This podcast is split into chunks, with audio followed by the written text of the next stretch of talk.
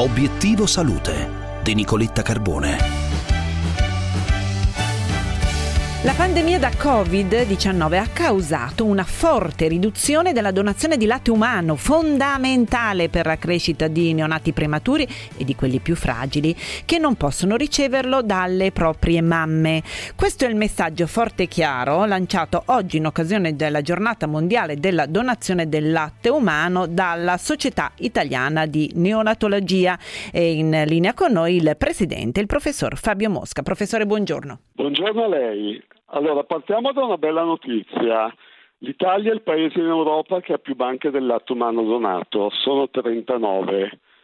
Poi una seconda notizia non bella, durante la pandemia si è ridotta la donazione di latte in alcune banche addirittura del 50%. Le mamme hanno avuto un po' paura e ci sono state poi delle difficoltà oggettive. Il mio messaggio è, mamme che avete avuto un bel bambino sano e avete tanto latte, contattate una di queste 39 banche perché il vostro latte salva vite di neonati prematuri che sono più sfortunati. Potete contattare o il sito della Società Italiana di Neonatologia o il sito dell'Associazione Italiana Banche del Latte Umano Donato che vi daranno tutte le informazioni.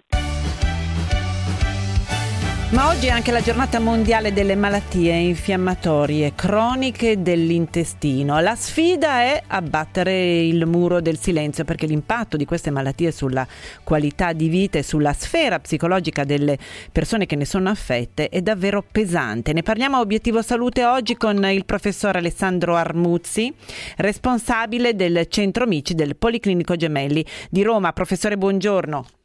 Buongiorno a lei, buongiorno.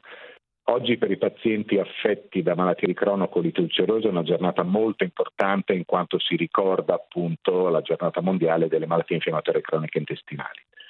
Nei concetti moderni di gestione di queste malattie si raccomanda a tutti quelli che possono avere dei sintomi sospetti come diarrea cronica, dimagrimento, mal di pancia, sanguinamento di rivolgersi subito al proprio medico o a uno dei centri di riferimento per poter approntare una diagnosi il più precoce possibile.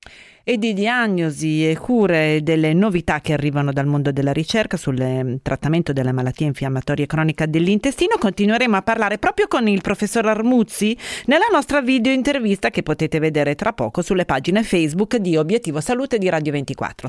Professor Armuzzi, allora ci vediamo tra poco, intanto la ringrazio per essere stato con noi. Buona giornata, a presto. Grazie a lei, a dopo. Allora vi aspetto tra poco sulla pagina Facebook di Obiettivo Salute. Buona giornata.